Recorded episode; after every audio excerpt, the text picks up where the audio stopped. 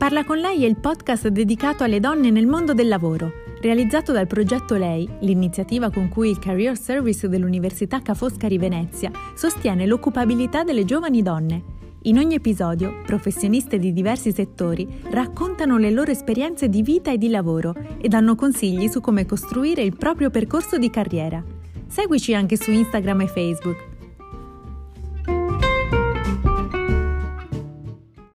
Buongiorno e bentrovati ad un nuovo appuntamento di Parla con lei, la rubrica settimanale dedicata alle donne nel mondo del lavoro in collaborazione con il Career Service dell'Università Ca' Foscari di Venezia. Oggi ci colleghiamo con Silvia Pavoni, direttamente da Londra. Ciao Silvia, benvenuta. Ciao Gloria, grazie, piacere. Silvia, tu sei un'ex cafoscarina, sei laureata in economia e commercio e ora lavori al gruppo Financial Times sei direttrice di Sustainable Views e redattrice di The Banker. Di origini friulane, londinese d'adozione, come sei approdata al gruppo Financial Times? Ci sono approdata per caso, totalmente per caso. Quindi dopo la laurea a Ca' Foscari in economia e commercio ho deciso di, uh, di prendermi, di fare un'avventura e quindi sono eh, appunto scelto Londra um, come destinazione per una serie di motivi e l'interesse verso appunto fare questo tipo di avventura all'estero, fuori dall'Italia, um, eh, il germe di questo interesse era già, eh, svil- si era già sviluppato durante il, l'anno che avevo um, percorso a, trascorso scusami, a Barcellona tramite il progetto Erasmus. Quindi dal, dopo quell'anno, diciamo, uh, la, il mio interesse verso scoprire cose nuove, posti nuovi, modi nuovi di eh, di essere e chiaramente ora anche di lavorare ehm, si è, è, cresciuto e quindi Londra.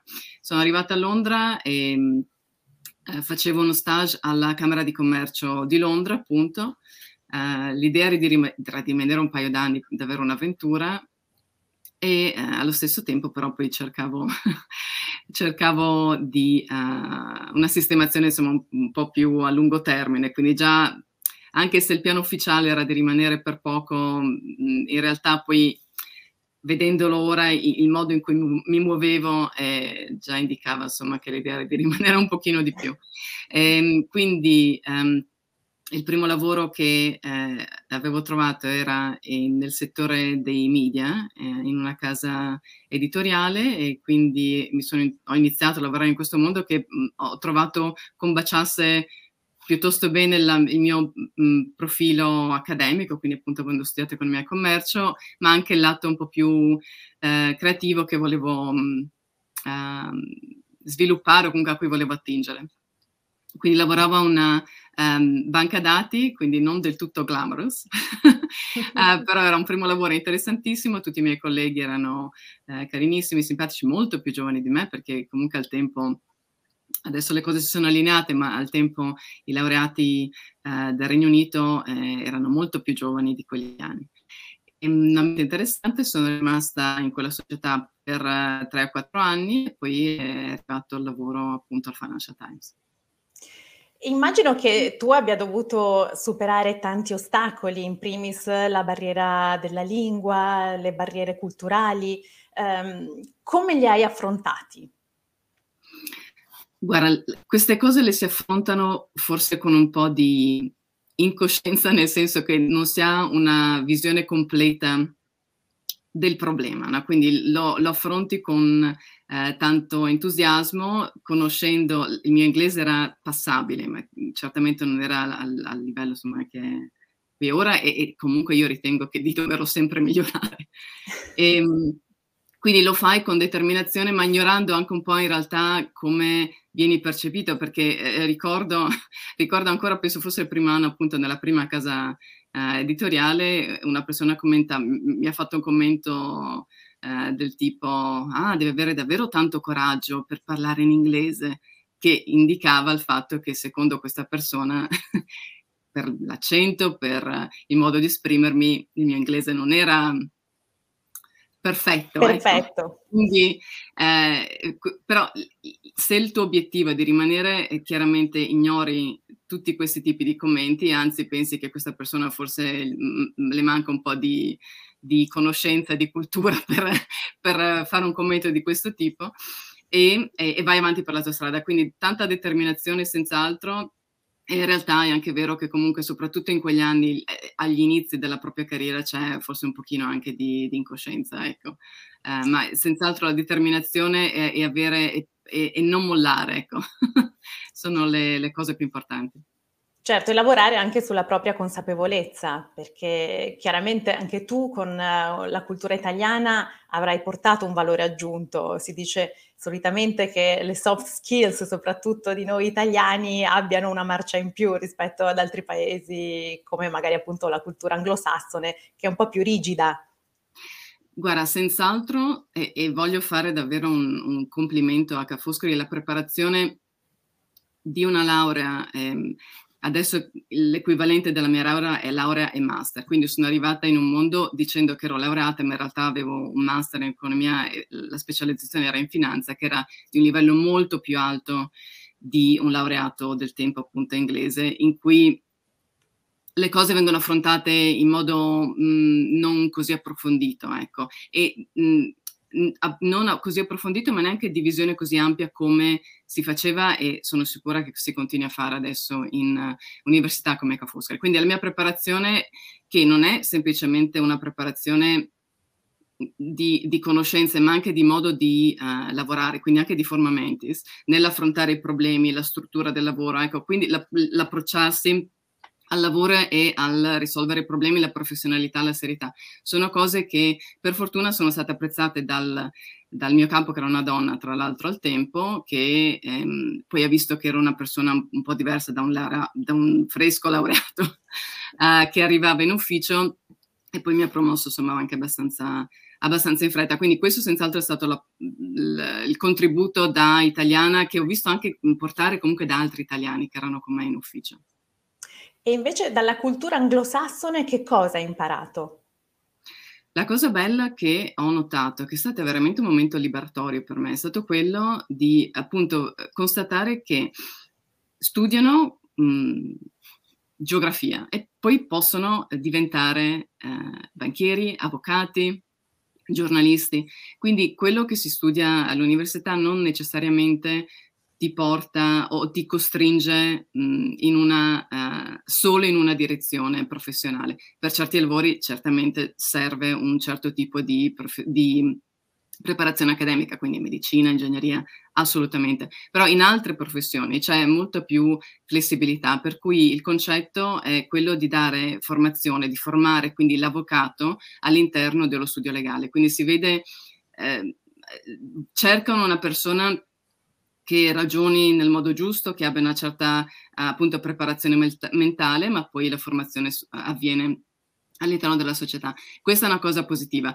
Il risvolto della medaglia è che ci sono certe università che vengono molto più apprezzate di altre, quindi purtroppo, soprattutto in certi ambienti, tra cui anche il giornalismo, c'è una selezione iniziale che è molto ristretta, quindi Oxford e Cambridge e in sostanza tantissimi dei miei colleghi, se non, non voglio dare una percentuale, ma insomma non è il 100%, ma non, non ci siamo tanto distanti, vengono da quel tipo di, uh, di, da queste due università. Insomma, ci sono, c'è qualche straniero, ma molto pochi, e chi viene da, dall'esterno, eh, quindi inglese, ma ha preparato in altre università, è eh, un, un, insomma, un, un, gruppo molto più ristretto. E questo chiaramente ti porta a un unico modo di pensare anche se è un modo di pensare elegante, sofisticato, eccetera, ma vuoi assolutamente portare altre voci e altri modi di, di ragionare, un altro tipo di freschezza al, al, lavoro che si fa. Quindi c'è sia la flessibilità, che per me davvero è stata una rivoluzione interna, quindi ho pensato, ma davvero sono nel posto giusto, posso fare cose anche diverse da quelle che ho studiato, cosa che in Italia non, non pensavo di poter assolutamente fare. Dall'altro lato c'è questo appunto della... Um, del dare così tanto peso al tipo di università, non a cosa, ma a dove hai studiato. Certo, perché è un paese con una lunga tradizione, dall'altro lato ha una mentalità anche flessibile, quindi sicuramente questo si rispecchia nella mobilità del lavoro. Sì, assolutamente. Silvia, tu eh, nel tuo lavoro sei abituata ad intervistare politici, imprenditori, capi di Stato, qui ti vediamo con eh, il governatore della Banca d'Italia, Ignazio Visco, e tra tutti i personaggi che hai intervistato, C'è qualcuno che ti ha colpito particolarmente? Beh, c'è un'intervista che è stata un po' speciale perché comunque era all'esterno ecco, del, dei, delle persone di spicco con cui normalmente parlavo, perché chiaramente, come dicevo, appunto, nell'ambito economico-finanziario cerchi di parlare, è rilevante ecco, parlare con appunto ministri delle finanze, anche capi di Stato, economisti, eccetera, ma quindi da, in, in, quel mondo. È successo però eh, tramite una serie di, di contatti e, e, casi fortuiti, eh, mi è successo di riuscire a intervistare anche la regina Massima d'Olanda. Il motivo eh, di, di, questa intervista è che la, eccola qui, qua eravamo all'AIA, l'ultimissimo viaggio che ho fatto prima della, della pandemia. E, Elegantissime. Grazie per usare il plurale. E, e, ed era a Palazzo Reale, appunto uno dei palazzi reali, la, la residenza invernale eh, all'AIA. Tra l'altro c'è stato un, un, aneddoto interessante perché prendo il taxi per andare appunto verso il Palazzo Reale, cercavo di pronunciare il, il nome del palazzo in, in olandese, vedevo il, tassista confuso, quindi gli do il bigliettino, in, in taxi con, eh, appunto ero in intervista video, quindi con i due cameraman, la, la, producer, eravamo in quattro di noi trafelati con un sacco di cose, gli do il bigliettino col, con l'indirizzo, mi guarda e mi fa, ma qui dove vive il re? Quindi io ho offeso per due motivi. Uno, sì, andiamo lì. E secondo, non vive solo il re a Palazzo Reale, c'è anche la regina. Quindi e quindi, e quindi ehm, è stato poi carinissimo questo, questo autista, insomma, scherzava con noi durante il tragitto. Quindi ehm, ecco, è stata una bella intervista intanto perché è una cosa speciale, non capita ogni giorno. Il, il punto di raccordo è che eh, la Regina Massima è anche una special advocate per il segretario generale delle Nazioni Unite eh, riguardo i temi del, dell'inclusione finanziaria. Quindi abbiamo parlato di, di un sacco di cose e, e, in realtà è emerso, quindi chiaramente prima di qualsiasi intervista, come sai, fai la tua due diligence in un certo senso, quindi ricerchi, parli con persone che hanno, hanno lavorato con lei o comunque che la conoscono e in, re, in realtà tutte le, le persone con cui parlavo mi confermavano che non è semplicemente una persona che ha un titolo e quindi attrae, diciamo, attenzione, ma è in realtà una persona che le cose le fa, ha un'etica professionale del lavoro molto alta e riesce a portare risultati. infatti la sua, uh, la sua diciamo, um, uh, vita pre, uh, pre, vita reale era in banking, quindi è argentina. Ha un background. Sì, sì, sì, è argentina, ha lavorato appunto in banking e poi ha conosciuto il l'allora principe eh, d'Olanda e la vita è cambiata. Quindi è stata un'intervista molto interessante, ma anche perché il, l'etichetta, diciamo, della casa eh, reale eh, olandese è molto eh, asciutta, quindi erano tutti simpaticissimi, tutti alla mano, assolutamente tutti alla mano e... Il contrario rispetto all'Inghilterra. si possa immaginare soprattutto qui, esatto, il, nel, nel, Regno Unito. Sì. E quindi abbiamo fatto una prima conversazione in una delle stanze appunto del di, di Palazzo Reale, mentre ci spostavamo per, da quella stanza alla stanza che, che, hai visto dove abbiamo fatto l'intervista video, eh, facevamo due chiacchiere e la segretaria personale della regina mi dice ma di dove sei in Italia? Di Udine, che nessuno conosce. e, e, la segretaria personale invece della regina la conoscevo molto bene perché il padre era originario de- dell'Italia, avevano parenti dalle, dalle nostre dalle mie parti, quindi ho parlato di Udine e parlava alla regina di Udine dicendo sì è davvero carina, dovresti andarci anche tu. Quindi, sono, sono, quei frammenti di quando esce dal, dal ruolo, perché chiaramente la mia impressione è stata che ovviamente ha un ruolo ufficiale questa, questa persona, eh? Ma nel, nel tragitto dal, dal sta, dalla stanza in cui mi parlava in modo molto composto e molto preparato e eh, da mh, posizione ufficiale alla seconda zona dove mi avrebbe di nuovo parlato in, questa, in queste capacità c'è stata la persona vera, quindi abbiamo fatto una chiacchierata come ce la facciamo noi adesso in realtà, come potrei farla con un'amica. Quindi che in quegli ambienti non te lo aspetti sicuramente quando c'è un protocollo no, molto... Assolutamente no, e questi sono i, devo dire che questa è la parte del mio lavoro che mi dà più soddisfazione più, e più energia, quando, uh, quando, parli dell'argomento ma poi hai davvero una connessione con, con la persona ecco, che, che ti è di fronte. Certo, ma infatti penso che per svolgere il tuo lavoro serva una grande empatia quando intervisti una persona di qualsiasi grado essa sia, ci vuole, ci vuole un feeling, no? Ci vuole, sì, penso, bisogna toccare. Penso che aiuti perché poi mh, quando c'è questa connessione anche l'altra persona si rilassa e magari ti dice cose che, eh, più interessanti o cose che appunto prima non, non o usa termini che prima magari non, non avrebbe usato dentro questa bolla no? e questo, questi, questi, confini rigidi del, del, ruolo professionale o istituzionale addirittura in qualche caso. Quindi sì, senz'altro, penso che aiuti, io credo, credo che aiuti, sì.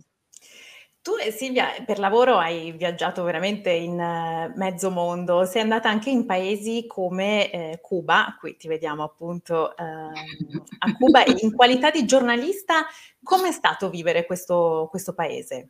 È stato, guarda, semplicemente ottenere il visto da giornalista richiede un, un po' di lavoro, quindi eh, ho dovuto prendere i contatti chiaramente con l'ambasciata a Londra, cubana, una serie di, di, uh, di meeting, spiegare il motivo della, della richiesta um, e, e, quindi c'è stato, c'è un po' di lavoro. Poi il visto è arrivato, fortunatamente, e, um, e poi uh, inizi appunto a cercare di lavorare in... Uh, di parlare, diciamo, di, di, di davvero garantire queste, queste interviste a Cuba in un ambiente in cui la burocrazia magari è senz'altro molto più alta di quello che ci si può aspettare anche in Italia, quindi è non sempre efficiente, quindi ci sono stati i primi giorni in cui veramente pensavo ok, qua non succede niente, torno, torno a Londra senza interviste perché non mi confermano le cose che, che pensavo fossero già certe.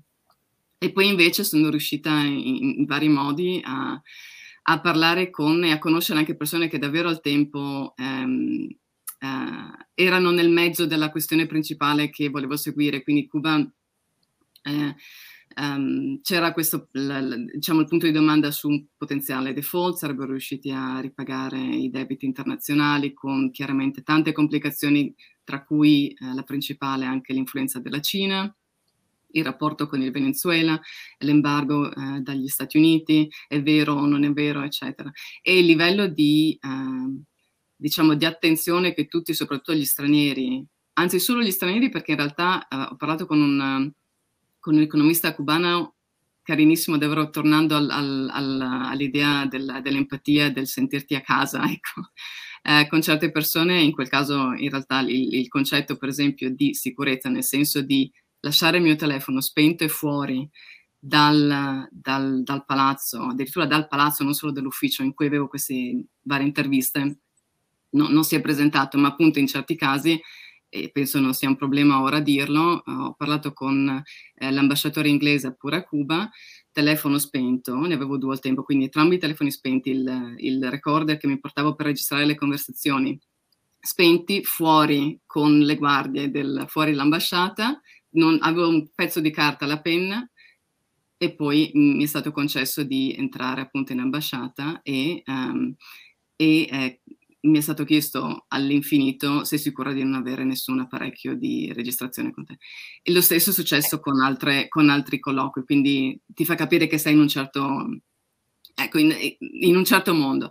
E, ehm, allo stesso tempo, però, appunto, l'ambasciatore eh, britannico poi sarebbe tornato, sarebbe rientrato nel Regno Unito da lì a poco e mi invitò a, al suo living party che succedeva il giorno dopo, quindi una casualità pazzesca dove non solo c'erano i generali cubani e al tempo si parlava appunto dell'apertura.